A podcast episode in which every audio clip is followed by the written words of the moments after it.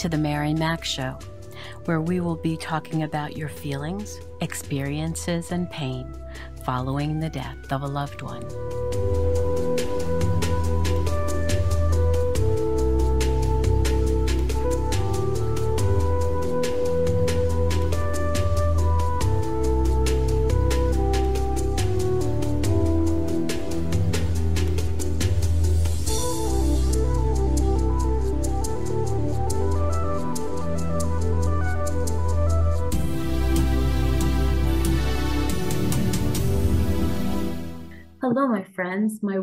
This is Mary Mac of The Mary Mac Show. I am so fortunate to have Debbie with me today. Debbie Howland, whose daughter Ava Michelle was killed by fentanyl poisoning in 2018. And at that point, it was very new. Fentanyl poisonings were very new, and they were not given the attention that they needed. And so today, I have this wonderful woman who's willing to tell us about her story and the struggles that her daughter Ava had over her life and her advocacy. We'll talk about that at the end. She is the state, I'm going to get this right, the state representative and moderator for Pennsylvania for drug induced homicide and she moderates the Facebook group for Pennsylvania. And also, she pitches in on other states' Facebook groups as well. So I thank her so much for being here. Thank you for joining me, Debbie. Thank you for having me. It's a pleasure to meet you and talk to you, and I really appreciate you having me on today. Thank you. So, would you tell us um, about Ava's growing up years? And by the way, Ava's middle name is Michelle. And my middle name is Michelle. And we both say it. We both spell it the same way. so oh, that's, that's wonderful. Yeah. It was one of the first things I noticed when you told me your daughter's name. Yeah, that's, that's actually special. How she it got is. That. Some people so, only use one L, right? Yeah. So, um, so Ava was, um, my husband died at uh, the age of 55 in 1995 uh, when Ava was two. Ava was um, a surprise. Um, and so um, Ava got her first name from her, what would have been, I guess, her great grandmother who died. Um, my husband used to tell me stories about um, his grandmother chasing him with a broom and pregnant. My husband got mad and I said, What's your what's your grandmother's name? And he said, Ava. And I said, That's gonna be our daughter's name. And so she got her name Ava uh, from there. And then the Michelle came because I I had never gotten pregnant and um, didn't know why I wasn't getting pregnant. I went to a doctor, uh, California, uh, I'm sorry, in Las Vegas. Um, his name was Michael. And um, um, he treated me and I got pregnant. so, oh, it's um, wonderful. Was, that's how she got her name, Ava Michelle. We took the Michael and made it Michelle. That's great. So that's how she got it. So um, Ava was born in Las Vegas, Nevada, um, St. Mary's Dominican Hospital. She was uh, seven pounds and she was just a bundle of joy. She did struggle at birth. Uh, she was, uh, was, she struggled a little bit, but she, you know, my Ava baby came around and we brought her home and my husband looked at me and I looked at her and I'm like, we're going to break her. And so we, you know, we just learned how to be parents and um, he just absolutely adored his daughter. He was most wonderful father that a daughter could ever ask for. And um, then uh, he got, uh, he had some pain. Uh, I told him, well, you probably got gallstones, get doctors sure enough, he went to the doctors and he called me and he said, I have to go in for surgery tomorrow at gallstones. So I went in for surgery and he came out with a death sentence. Um, he had um, liver cancer, primary liver cancer, which produces these large tumors. So um, Ava and I took care of him. Uh, I wouldn't put him in hospice, so we took care of him at home. And my little Ava and I gave Daddy a bath uh, the morning quietly passed away with me laying, um, laying at his, you know, on his across his feet. And, um, and then I had to raise Ava alone. So it was just me and Ava. And, um, him and I um, just adored each other. She was a wonderful child growing up. Um, she was very smart. Uh, my girlfriend and I started Mommy and Me in Las Vegas, Nevada. And so she had a lot of exposure to other children. And, um, you know, we took them to libraries, we took them to parks, we had play dates, that kind of thing. Mommy and Me, uh, I believe, still exists in Las Vegas. Um, and my girlfriend's still out there. Um, so she had a pretty normal childhood there. And then it just got to be too much uh, being in Las Vegas. So we moved to Pennsylvania. Um, my parents were here. This is where I was from. So we moved here. So she grew up um, in uh, our home. We had a home.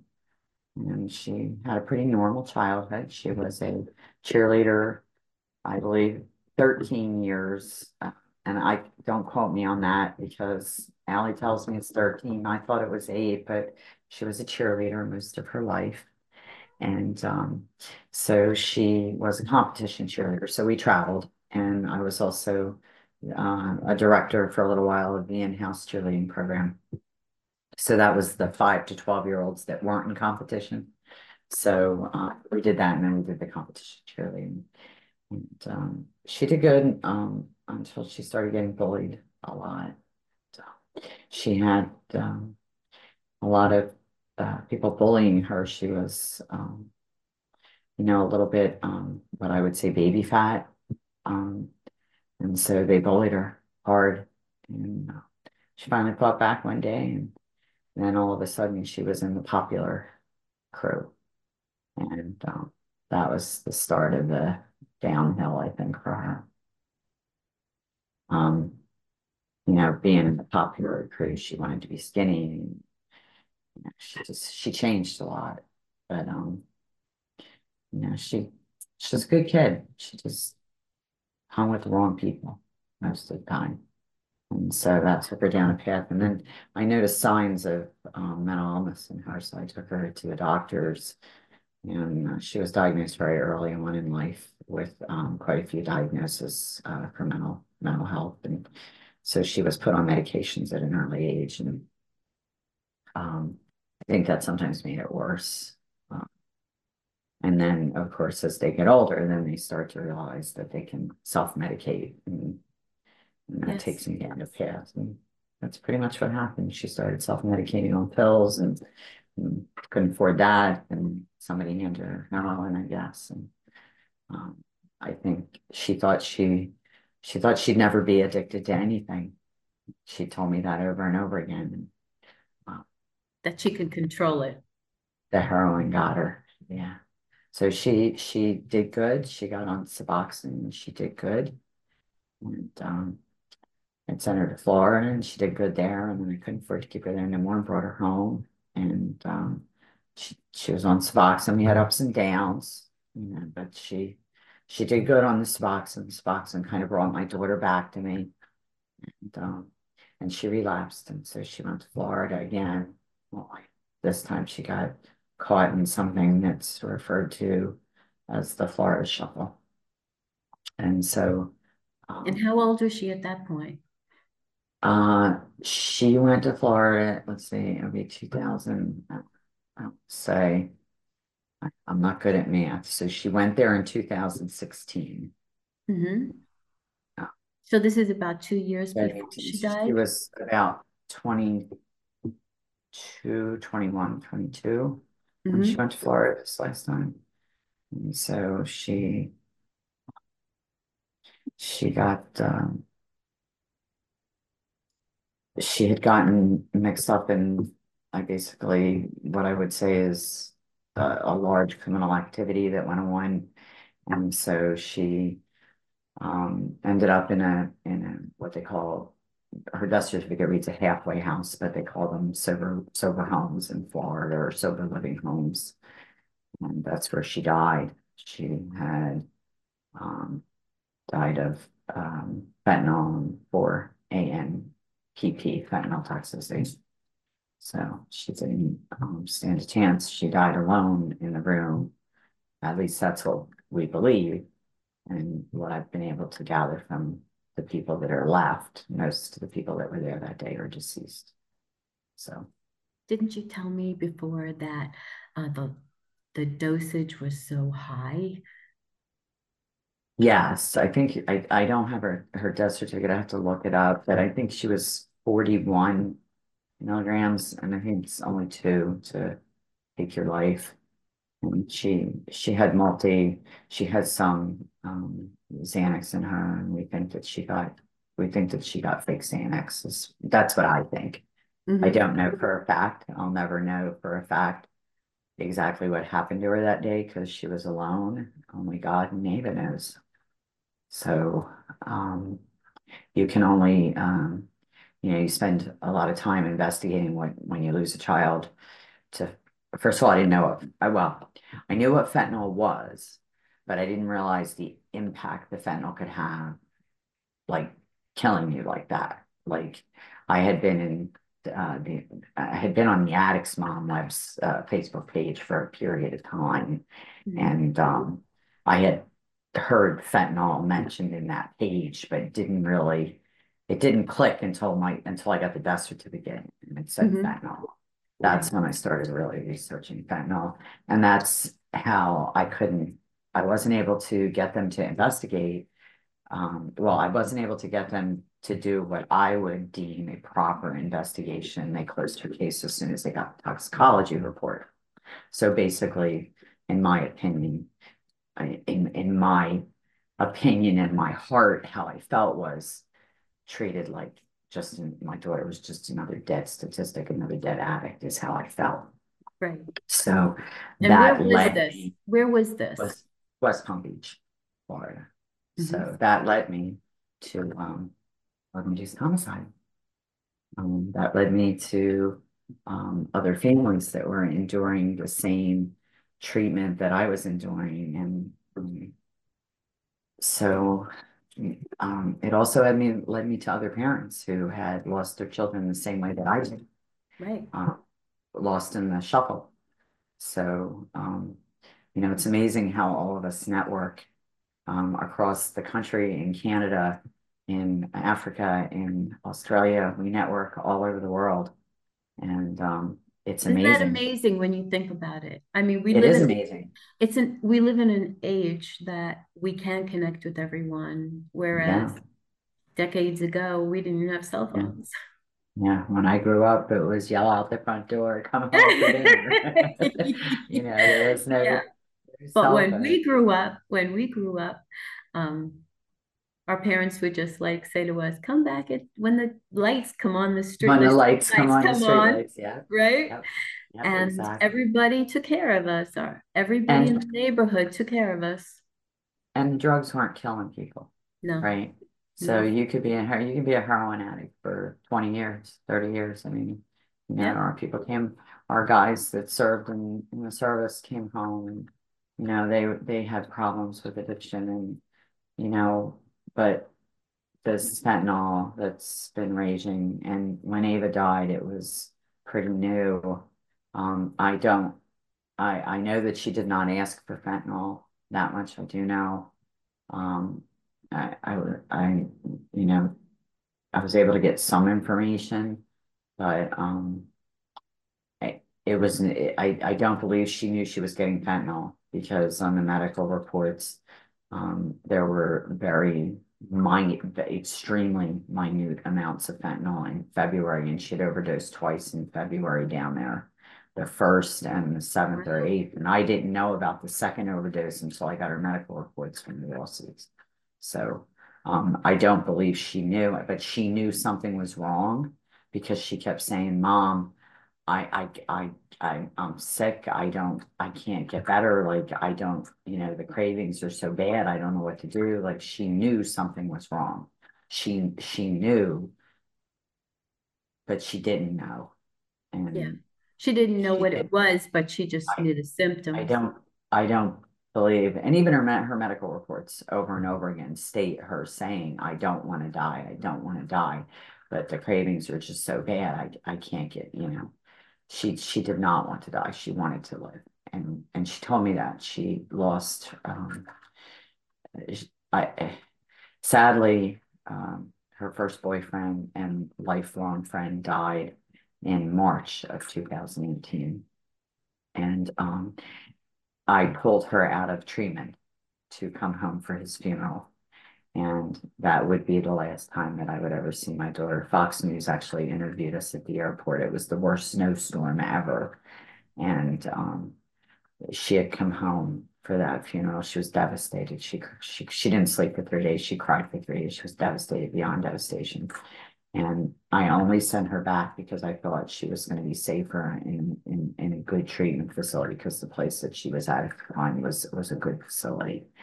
And so I thought that she would be safer and she would, you know, wouldn't be alone here with me. And I thought she would be safer and instead she's dead. But um, so my my uh, way of coping with my daughter's loss of my daughter and my only child was I started advocating and, and you know um, getting involved, and so that's how I got involved in drug-induced homicide. How did you find it? Um, I got pulled in from another mom who had lost her daughter in Florida to the same um, I, I believe it was, you know, I, I really, I believe it was her that brought me in, but I don't remember. I, I can't honestly tell you how I got in there, but mm -hmm. I know that when I got in there, I was um, impressed with the um, support that you got in, um, you know, we try to help families navigate the justice system. We try to you know, advocate for a shift in the way that people think and treat these what they call drug overdoses.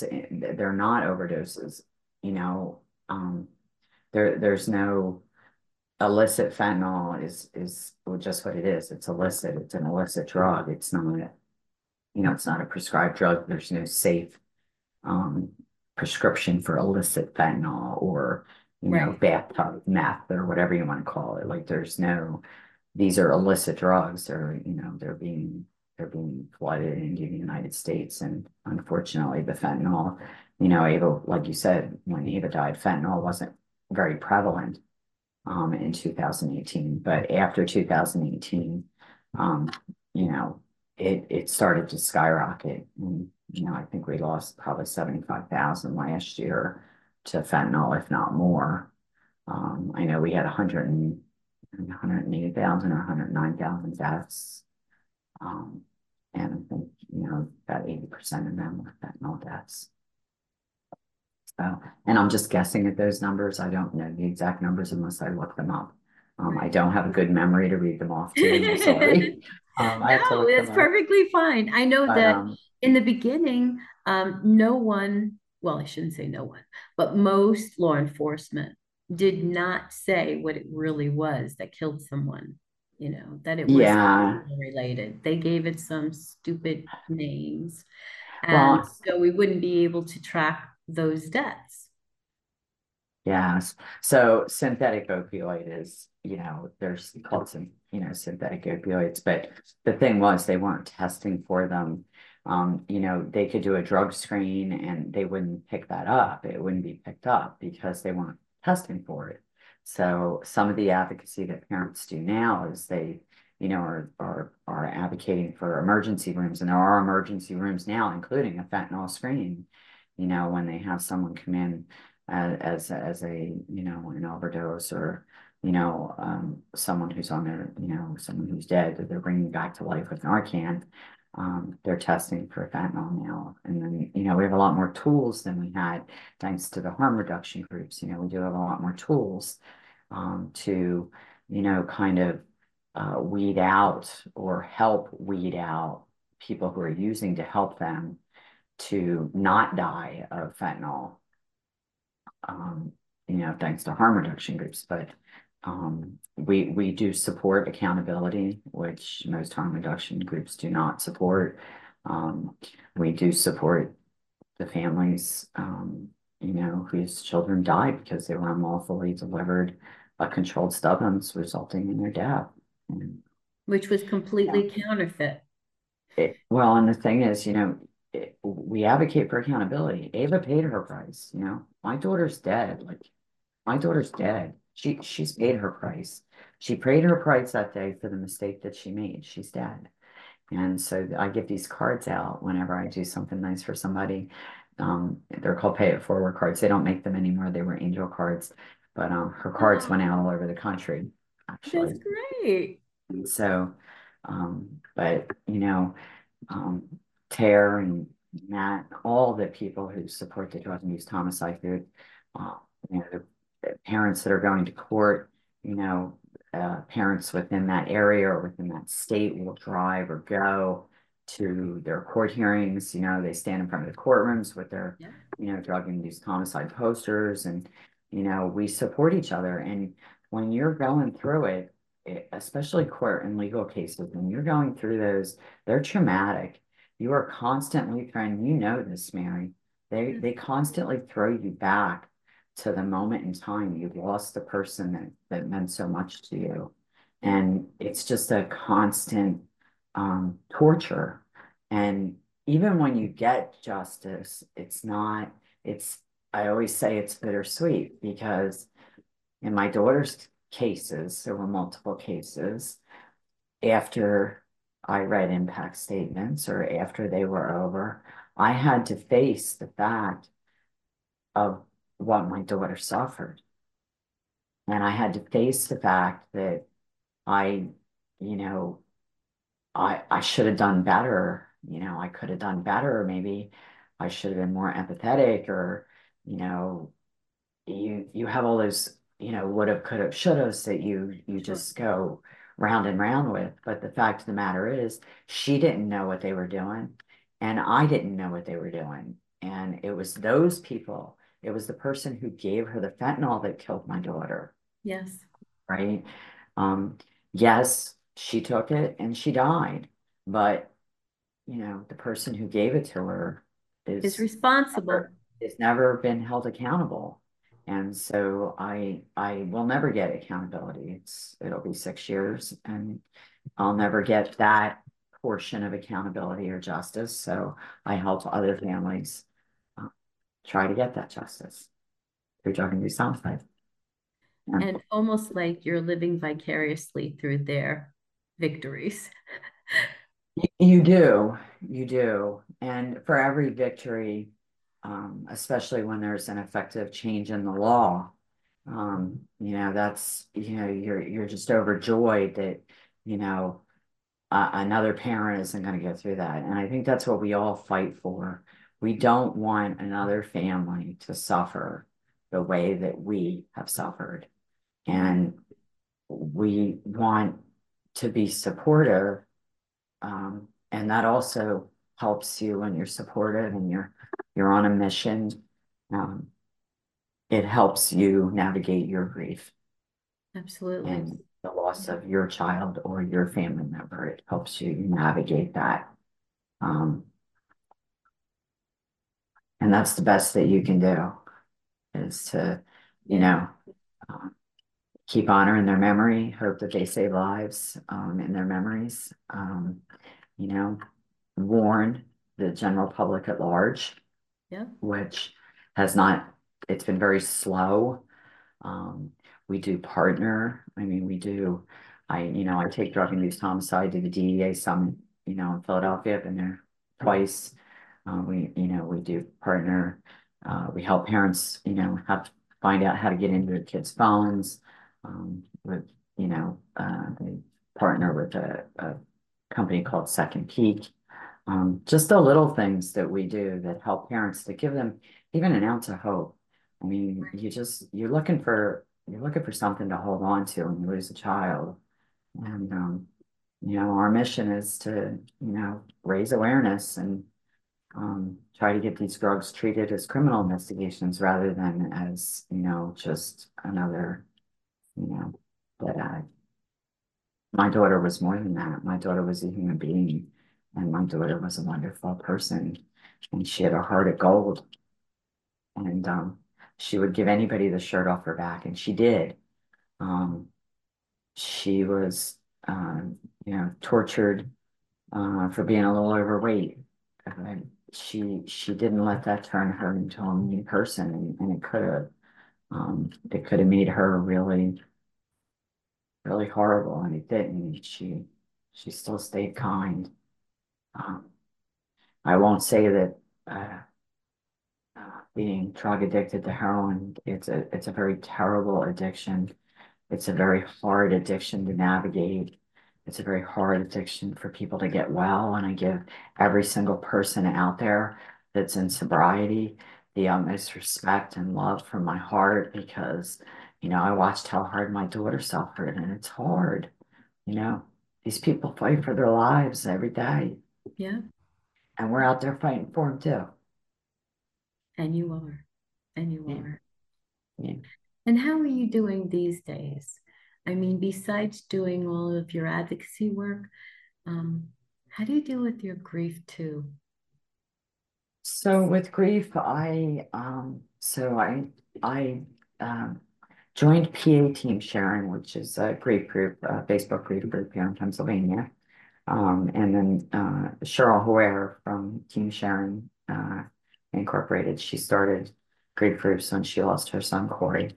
So there's a national chapter team sharing, and then there's also in the well, we have just there used to be state groups, but now it's the national, and Pennsylvania happens to have its own state group still. So I started in that group, and parents got me down to DC, and um, you know, doing the poster thing, you know, that kind of thing. And then eventually I ended up becoming a moderator of the group and you know posting grief support inspirational support self-care support good morning post good night post. I did that until very recently. Um, I, I recently stepped down as a moderator for both those groups um, mainly because my hands were having trouble being on the phone too much.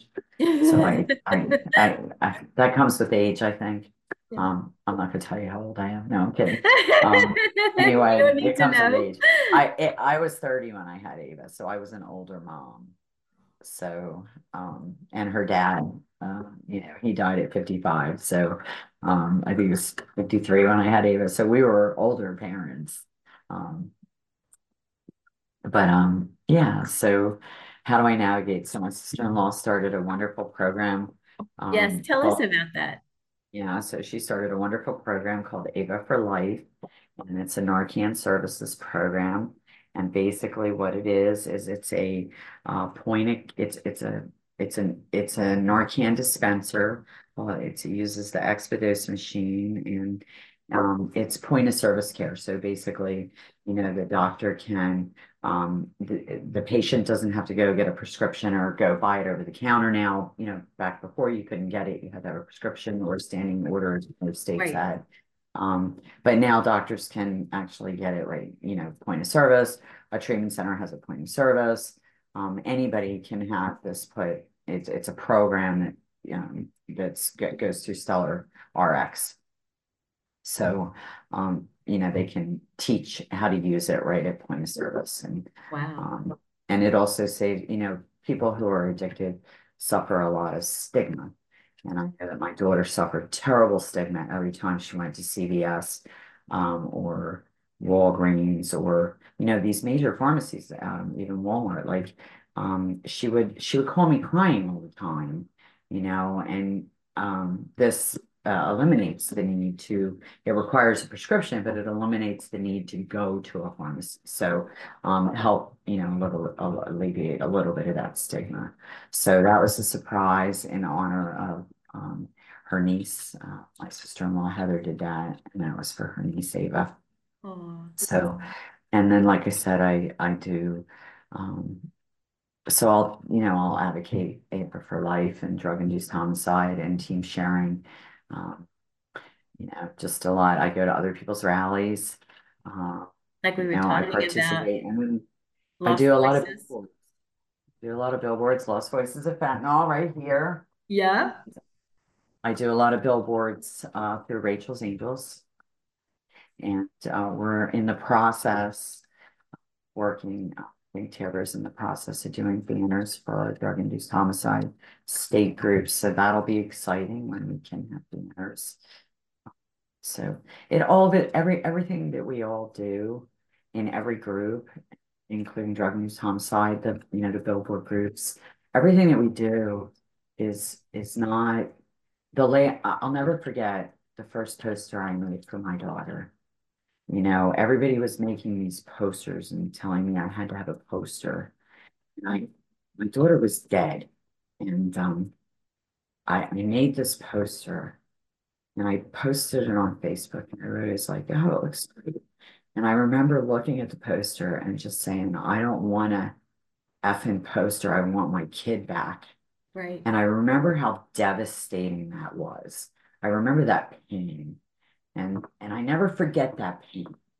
And when I hold her posters, go to a drug-induced homicide rally with her, her drug-induced homicide, you know, that's my child that's dead. She's not just a picture on a poster. Right. That right. is my child. That is the person that I gave birth to, that I that I that I raised, that I loved all of my life.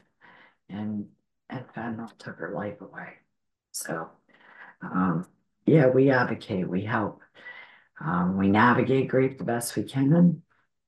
Um, you know, the dead, as Tara has on the drug-induced homicide, the dead cannot cry out for justice. It's the, the duty of the living to do so for them. Yeah. We are the survivors of drug-induced homicide, and this is our fight. And our children are victims. And um, the I think I think that alone is is a very important statement. They are victims. Um, they didn't ask to die. They didn't want to die, um, and they were poisoned with fentanyl. Um, at least my daughter was, and I know Tara's daughter was given MDMA. Um, Sydney, you know, um, Sydney, yes, Sydney, and her beautiful daughter Sydney. Um, and there's so many, so many, there's so many, I, I there's just so many. And you, it, we have to try to stop it. And the only way we can try to stop it is to advocate and, you know, hope, you know, hope that we reach or we talk to one person to make a difference in one life or save one life in, in honor of our children. I mean, that's the best that you can do. And so um, I wear her pin. I've worn her pin since the day she died. Um, uh, lady um, named Treasure made this pin, oh, and it's got a fentanyl. I asked her, she wanted a purple ribbon on it, and I said, no, I want a black ribbon for fentanyl. So I wear this, and I've worn it since Ava's died. I wear it everywhere. I have it on my jacket.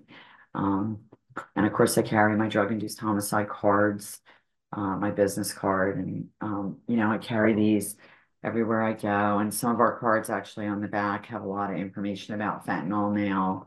Um, and then I do the drug, you know, I'll take a table, I'll go to other people's events, you know, and I'll raise awareness on behalf of homicide.org and Ava for Life. But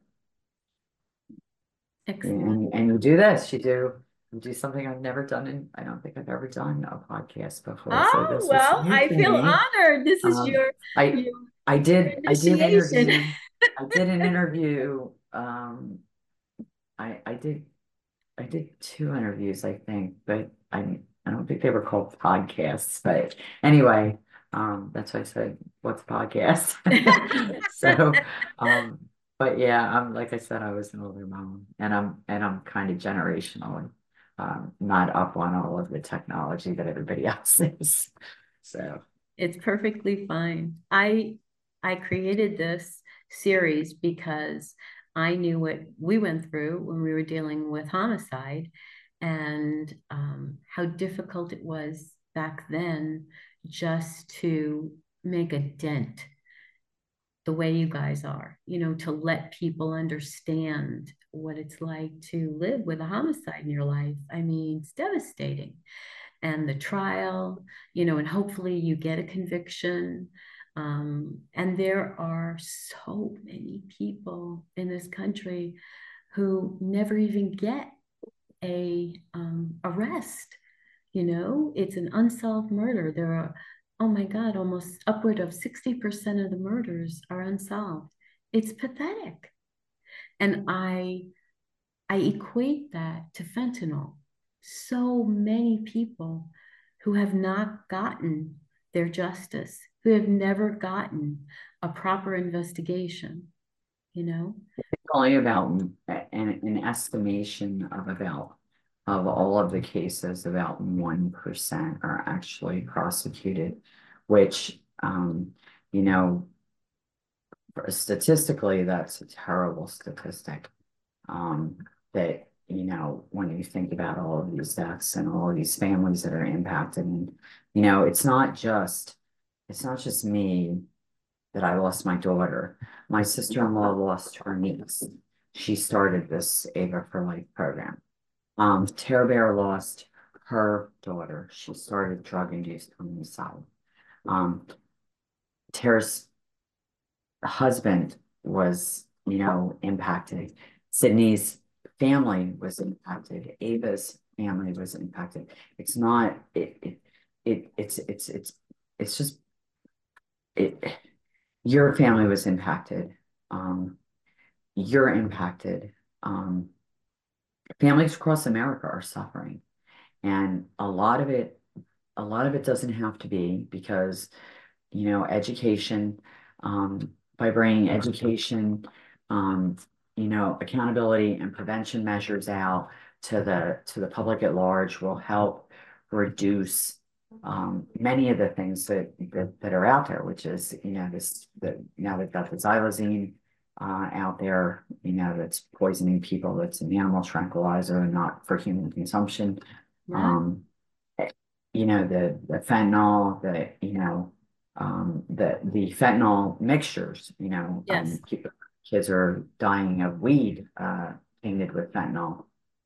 So um, these they're not they're not going to investigate these deaths properly, but I will say many many more uh, departments and police departments and law enforcement agencies are getting more involved with the prosecution or trying to prosecute the you know the traffickers and the people that are you know really you know causing a lot of this um, terrible impact of fentanyl in our country. So you know we we will partner with those you know the DEA. You know the DEA uh, does amazing work and amazing community outreach, um, including working with uh, drug-induced homicide. You know, yes. so um, when they participate, they they come to the rallies. You know the DEA. Yes, I remember listening to them last year in Washington. Yeah, yeah, yeah. So we and, do all we those, can. All those people, I mean, as many as we can, sheriffs and, you know, other police officers. Yeah. I, I, I truly, I mean, interrupt you. I truly don't think that any of us, any of us, whether it be the police departments, the drug enforcement agencies, the FBI. I don't think that any of us were ready for what was going to happen with fentanyl. I don't I don't think we there I, I think it wasn't until these mass amounts of human beings were dying that people started to realize that, oh my God, we're, you know, we're, we're in trouble here yeah. and somebody's got to stop it. And so, but Tara Bear was, she was, uh, we call her Tara Bear.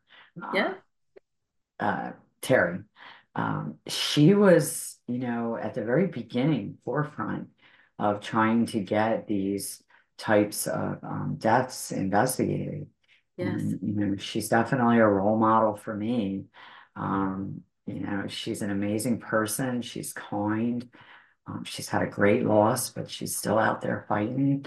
And, you know, she started uh, Bare Bones and she you know, she was a Chicago police officer. Yes, for over not, 20 years. Would not investigate her daughter's death. And so, you know, you look at the tenacity and what that must have felt like for her.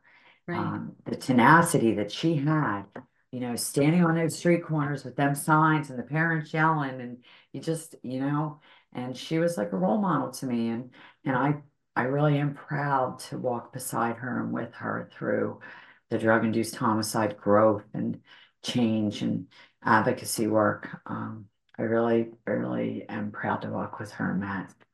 I, I feel she's yeah. a maverick, a crusader in her own she, right. And right? yes, and yes, and she she truly she beyond that, she's truly a very, very kind person. She is. I was um, so glad to meet her uh, last September, you know, the night before the rally. When yeah. we saw each other, because she had been on the show. And uh, when we finally saw each other, we were like, oh. Yeah. It's, when I met her, I really just, nice just, to see people who you, you know, you've chatted with. And yeah. It was nice to hold her and hug her. I met her in Chicago at the uh, Ride for John. Um, uh, and so I had met quite a few of the advocates up there and but she just amazed me. She was just so sweet and so kind. And um, I thought, wow, you know, even really with everything she's been through, right? Yeah, yeah. I mean, just even being a Chicago police officer for that long, like, yeah, she's just so kind, and she's like that all the time. Her demeanor doesn't really change. She's very, very kind, and um, she's really worked hard at um, you know, the drug-induced homicide.org and, you know, bringing drug-induced homicide to the forefront. And um, I think people get scared in some ways eh, at drug-induced homicide, but what they don't, and this is what I tell people when I take drug-induced homicide table out to an event, you know, I'll say, but do you know what we do? You know, do you know that we help people get into their cell phones? Do we know, do you know that we help people how to navigate the justice system? Do you know that we go stand beside our our families that are going to court that are at the worst days of their lives. We stand beside them and hold them and hug them and support them. Like, do you understand, like, really what we do? That we try to advocate to change laws and that we really do want to see the traffickers stopped. You know, we want to see the high level traffickers stopped. We, you know, we want, we want, we want to never see another death. I mean, none of us want to see another death, you know. Um, you know, 40 years ago, you didn't die from drugs. You know, very rarely did people die from drugs, you know. It was just not prevalent back then. No, but people now, used to, and people used to trust whoever, you know, wanted to do it with them. Like if you wanted yeah, to, you know, you wanted yeah. to get high, so you smoked pot at college or whatever. And yeah. you never thought that death was on the table. Never. No, no. And and honestly, I I I don't even believe my daughter knew she died. No. Like she died that fast. I don't believe that she knew she died. Um, you know, and it's just it's just so many lives, so many beautiful, talented, wonderful human beings that never got a chance to live. And um, you know, it's just really sad. And we at drug-induced-homicide.org um, and we as parents uh, do everything that we can to um, have nobody walk in our shoes. That that would be the the goal to have not another single parent walk in our shoes. Yeah, absolutely. I think whoever the person was that came out with the Ugly Shoes Club I think it was in New Zealand or something. Uh, they had it right, you know. shoes are hard to hard to hard to walk in. They hurt a lot, and you know you ache, but you still get out there and you fight. And even when you get tearful, and even when you're sad, you just you know you just you just say breathe, and I'm going to do this, and you do it. I think that um, my daughter brought out her death brought out parts of me I didn't even know existed. You know. Yeah. She brought out, she brought out, she brought out the warrior in me. That's right. She brought out the strength that you didn't think you had. She did. She right? did. And she gives and she gives she, me she brought out the person who um, put others before her own loss to try to help them survive as well. Right. We help each other. That's right. We all help each other. And even yeah.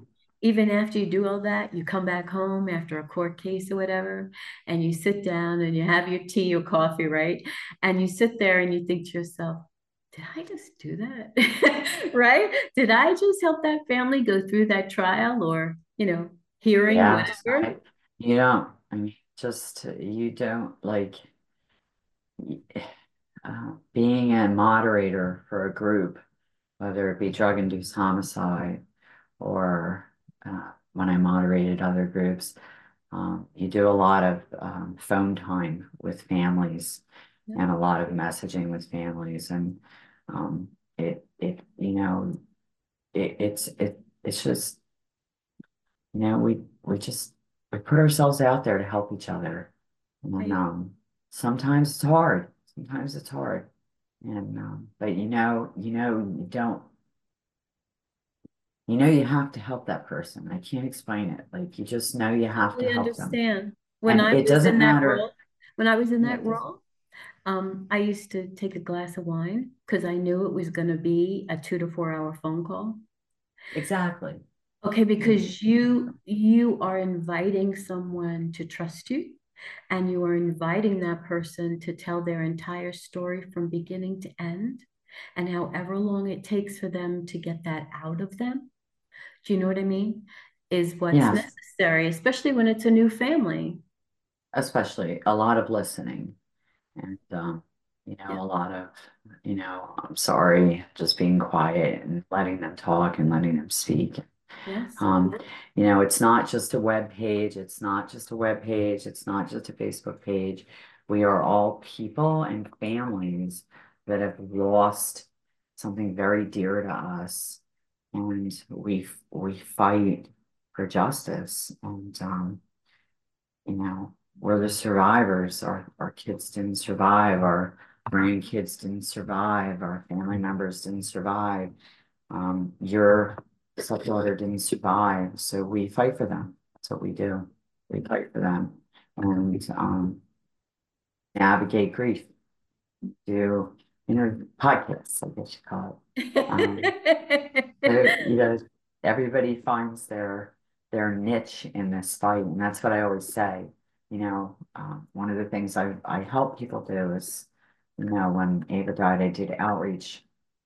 Um, and collected what I what I found was I started doing outreach and I ended up in in the long run doing it by myself. And what I found is I started got I got did outreach for almost five years.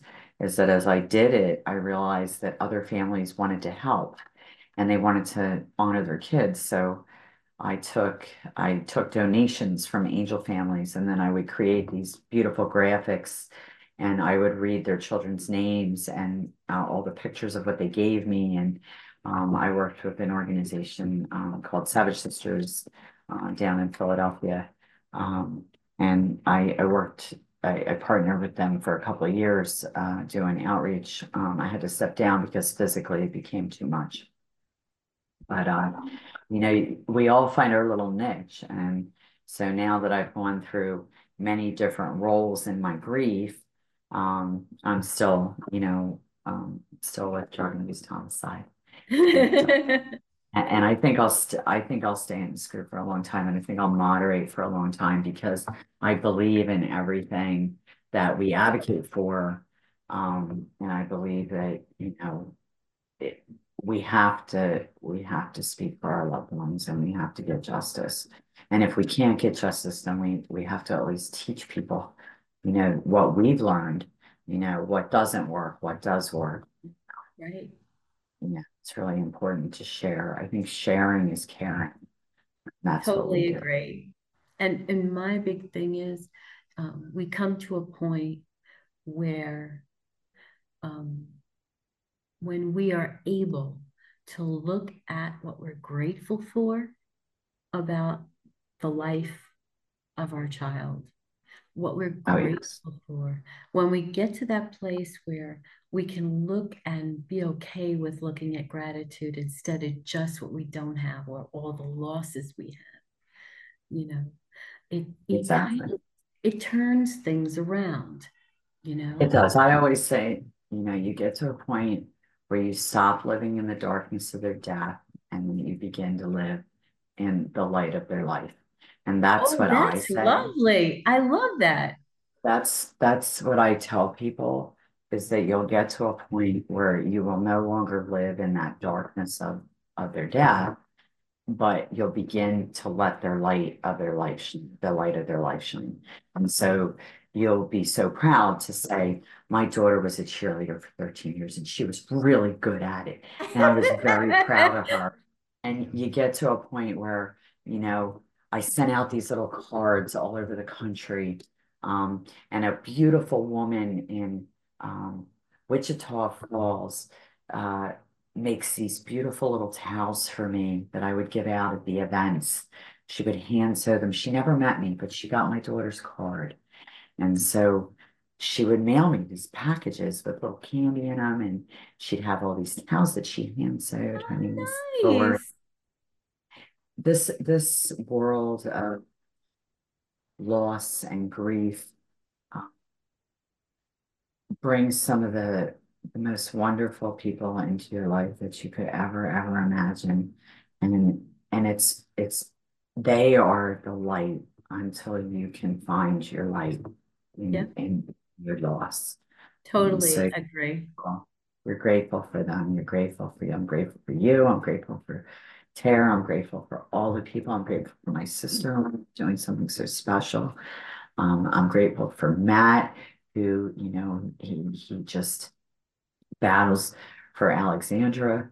Um, you know, his daughter Alexandra, uh, yes. his beautiful daughter.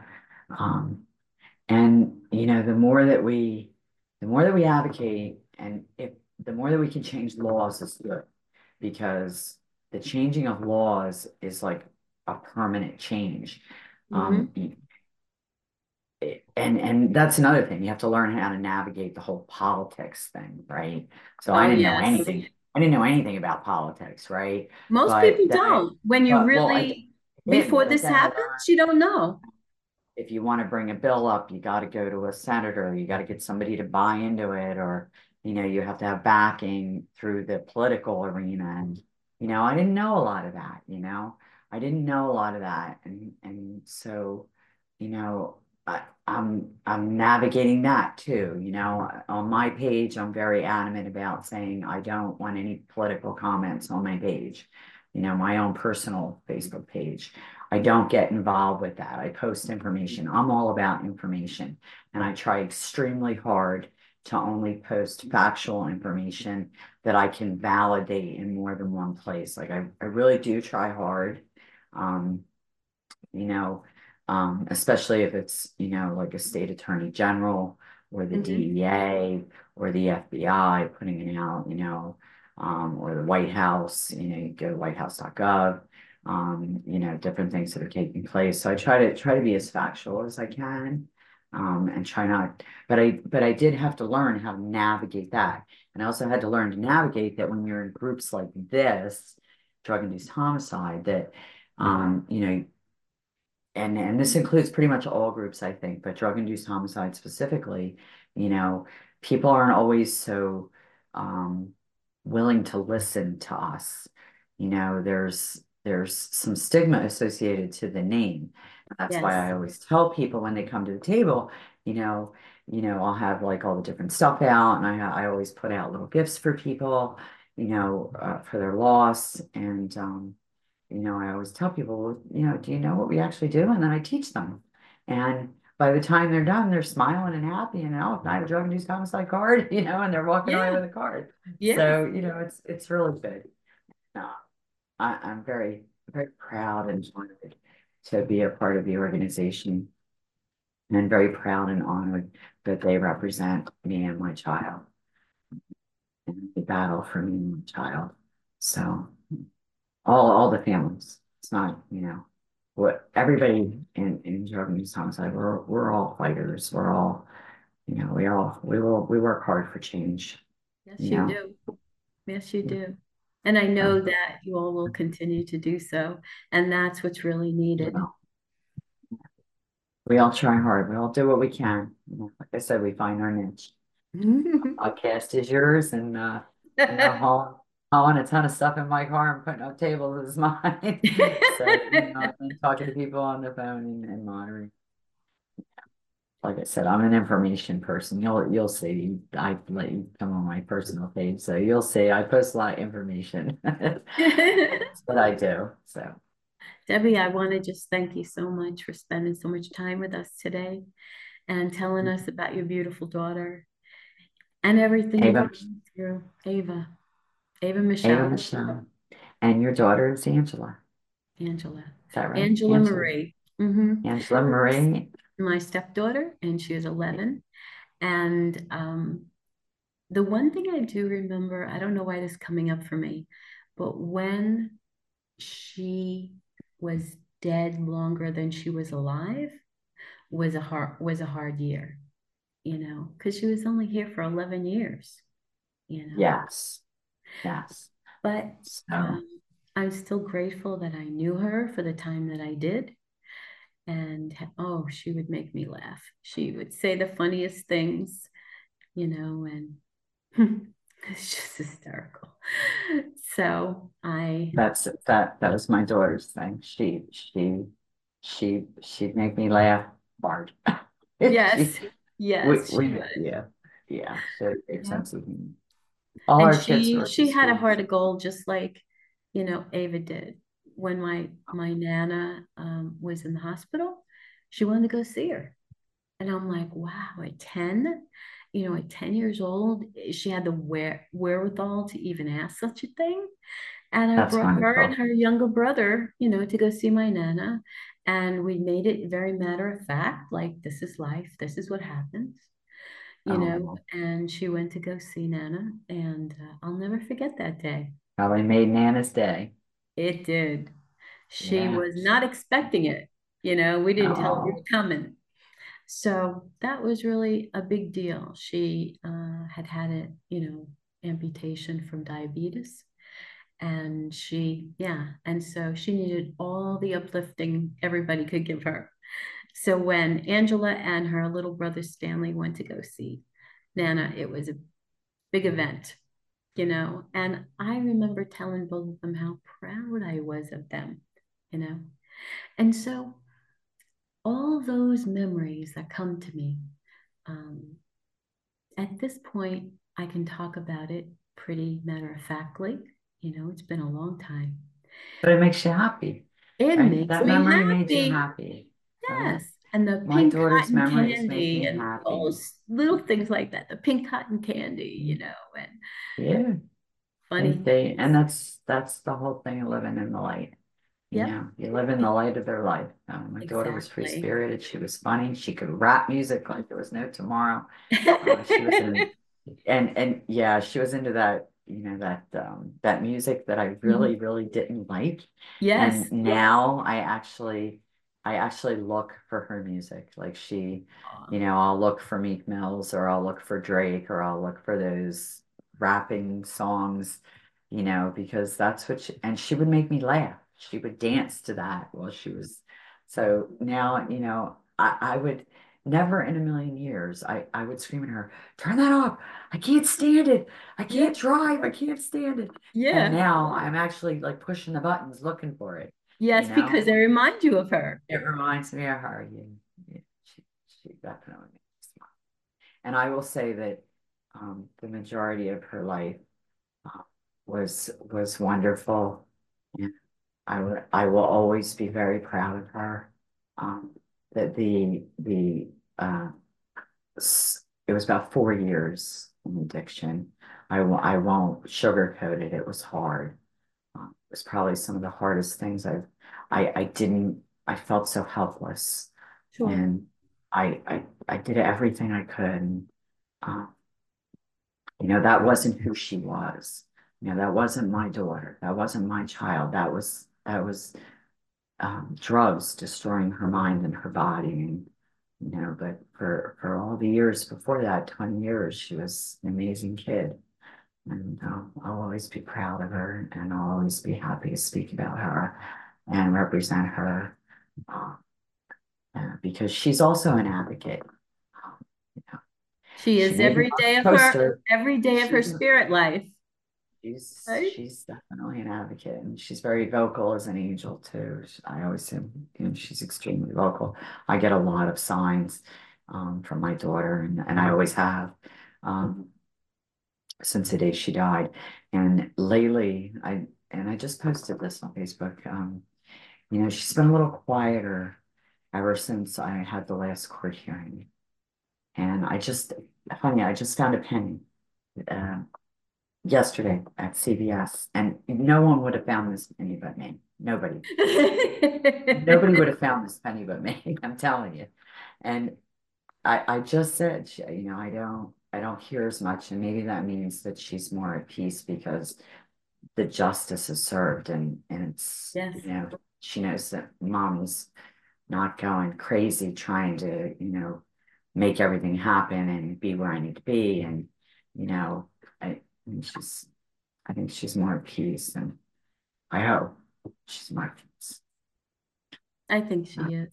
I mean, you've you've been such an advocate for her, you know. And I can imagine that your Angela is definitely. Yes, um, I think she is. We did everything we could, like you did, did everything you knew how to do, you know, and that's the most we can ask of each other you know? And so I am grateful that you were with me today. I've really appreciated this conversation and getting to know your daughter. Thank you. It's great to know your Angela, though, and you. Thank you. And I, I look forward to speaking to you again soon. Thank you so much for having me, Mary. It's been a pleasure. And thank you for letting me speak about drug-induced homicide.org, an organization I'm so proud to be a part of. And most of all, thank you for letting me speak about Ava for Life, uh, Narcan Services, and my daughter Ava's cheerleading. And I just really appreciate being able to share my child. Thank you. You're quite welcome. And I just want to explain to my audience how important it is to please subscribe, rate, review wherever you find us, either in the audio or video version, because the more we do that, the farther it will go. The algorithms will shine on us, and we need that. So please do that for us. Become a member, subscribe, and we look forward to the next episode. God bless. God bless. Thanks, Mary. Welcome. Bye.